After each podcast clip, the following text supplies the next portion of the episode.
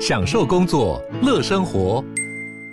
就算不在办公室，也能从容应对线上会议。HP Dragonfly 透过专业的 HP Presence 设计，内建降噪及会议快速键，搭配清晰的 Bang & Olufsen 音效，增强音讯及视讯功能。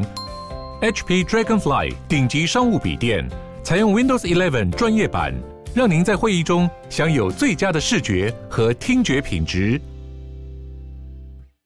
Hello，大家好，我是志奇，欢迎回到志奇机器的 Podcast，每周陪你聊聊新闻时事、社会议题或是一些轻松有趣的生活新知。那今天这一集呢，我们要来聊聊的主题是图书折扣。你平常有逛书店的习惯吗？如果有的话，那你应该会发现，不管是实体还是网络书店哦，很多书基本上都是打折在卖。尤其刚出版的新书，几乎都会贴上七九折，甚至是七五折的贴纸来促销。嗯，不过这种打折书满街跑的现象，未来可能会越来越少。那虽然买东西的时候，大家都知道要货比三家，哪里便宜就去哪里买。但有不少出版社跟书店的业者认为，图书这种折扣现象如果继续下去，出版社赚的钱会越来越少。不止哦，最后呢，出版商会撑不住，书店也会大量的倒闭。今年三月底，台湾就有多家的出版社联署，希望文化部推动图书折扣秩序制，要求书籍不能够随便打折。不过，对于一般的读者来说，大家只是想用实惠便宜的价格买书，为什么会搞得那么复杂？折扣真的是害惨台湾出版业的元凶吗？这次联署的图书折扣秩序制又是什么呢？今天就让我们一起来聊聊图书折扣吧。不过在进入今天的节目之前，先让我们进一段工商服务时间。AI 的热潮席卷全球，你应该也担心过自己会跟不上科技的脚步。但对不容易接触数位资源的偏乡小孩还有老人来说，这种焦虑感可能更加强烈。因此，行政院呢，从二零二一年开始启动的智慧国家方案，目标之一就是要实现数位平权，确保每个人都有机会接触到数位资源。比如说，在通讯方面呢，目前全国八十六个偏乡已经有九十八%以上的地区宽频速率达到了一 Gbps，让每个人都能够有公平的机会使用到高速宽频网络。而在教育方面，智慧国家也提出了教育云，还有数位学伴计划，透过线上的平台教学，让偏乡学生能够接触到更好的教育资源。而再来，对于资深公民的长辈，智慧国家方案也促成了多个地方的远距医疗计划，让医学中心的专科医师跟偏乡诊所医师能够进行线上合作会诊，偏乡民众不需要花大钱长途跋涉，就可以获得远距的专业医疗服务。在科技快速进展的时代，要怎么样兼顾发展跟公民性，是我们都应该一起思考的问题。很推荐你点击资讯栏，了解更多关于数位包容的资讯，让每一个角落的人都能够享受数位时代的好处。好的，那今天的工商服务时间就到这边，我们就开始进入节目的正题吧。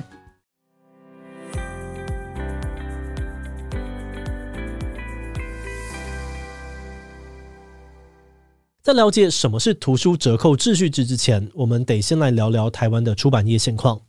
最近十年来，台湾的出版业面临了严峻的考验，年产值从二零一零年的高峰一路下跌，到现在已经接近腰斩。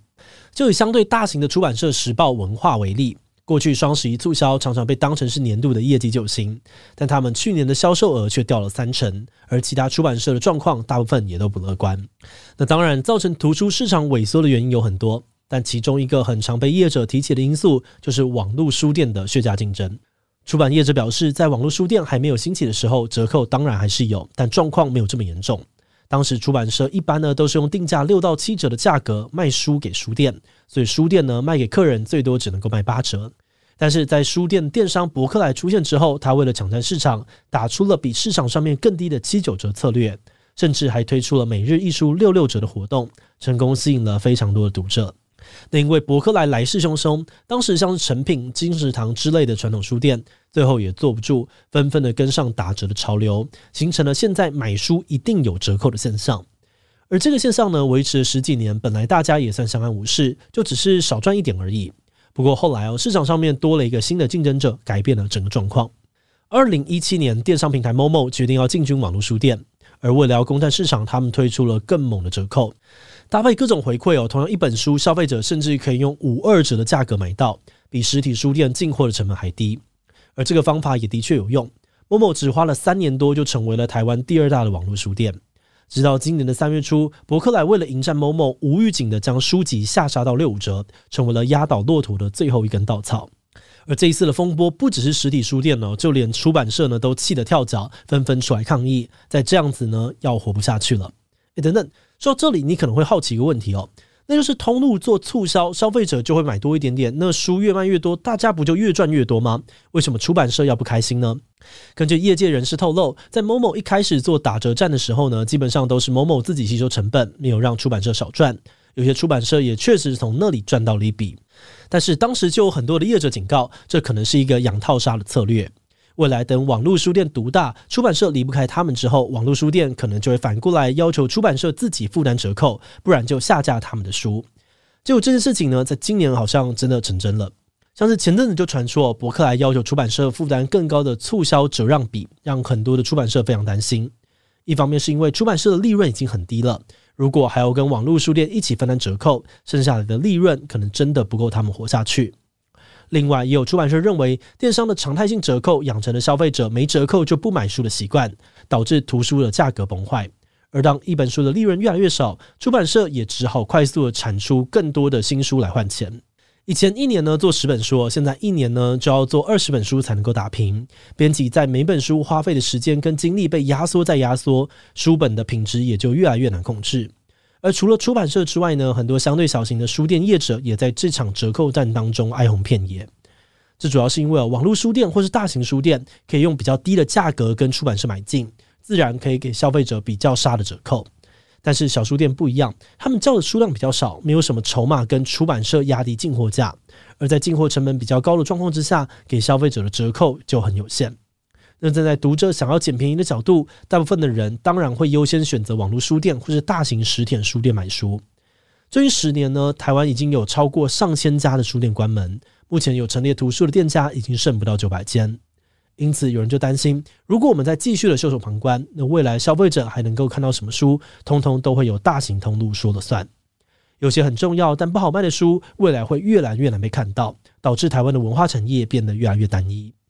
那综合上面的这些问题哦，在今年三月底，多家知名出版社联署，呼吁文化部应该要建立图书折扣秩序制，避免情况继续恶化下去。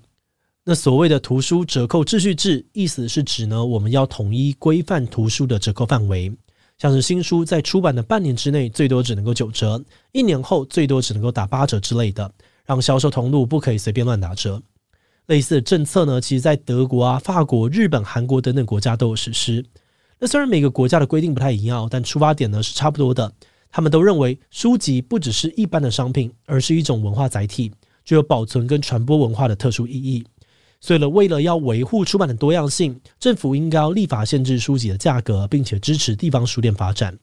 那说回台湾哦，在这联署发起人之一的大块文化董事长郝明义就认为，推动折扣秩序制能够为书店的通路啊、出版社跟读者带来三赢的局面。他表示，在书店通路方面呢，当书的价格被限制住，大通路就可以赚到更多的利润。至于小型书店呢，则可以维持多样性，让一些小众但重要的书依然被大家看见。而出版社有合理的利润之后，就能够把精力回归内容，做出更多满足读者需求的作品。好的，那虽然这样听起来哦，图书折扣秩序制是一个非常理想的方案，但却有不少人批评这个想法太过乐观了。外界对于图书折扣秩序制的主要质疑呢，是认为在自由市场的机制之下，出版社想要卖书，应该要各凭本事，不该要求政府出手定一些实质上面在惩罚消费者的法律。像实体店南门书局的执行长张国文就表示，他们自己靠着薄利多销的折扣策略，连续三年营业额突破两亿元，没有受到网络书店的太大影响。而且也有很多的小型出版社，偶尔资金流动会比较吃紧，需要靠着打折才能够拿回资金周转。因此，他们批评哦，部分出版社因为自己的商业策略失败，就要求政府出手限制折扣，反而会威胁到其他出版社的生存。另外，也有人认为哦，限制折扣之后呢，图书的价格一定会变贵。虽然看起来每卖一本书赚的钱变多了，但消费者也可能更加不想买书，最后卖的更少，让已经很萧条的书市变得更惨。万一立法之后销量更差，很多出版社可能还来不及转型就直接倒闭。这些人认为哦，出版社应该要尊重自由市场，想办法增加买书的诱因，推广行销，多角经营等等，把饼做大，才是真正解决问题的方法。好的，那话说回来哦，关于这些争议，文化部又是怎么看的呢？其实早在二零一六年，文化部就曾经针对图书统一定价做了评估研究。当时发现，虽然立法能够稳定出版业，但一开始业绩会衰退一到两成，也就是年产值可能会再少个二三十亿。这个结果让许多的出版社却步，讨论也就不了了之。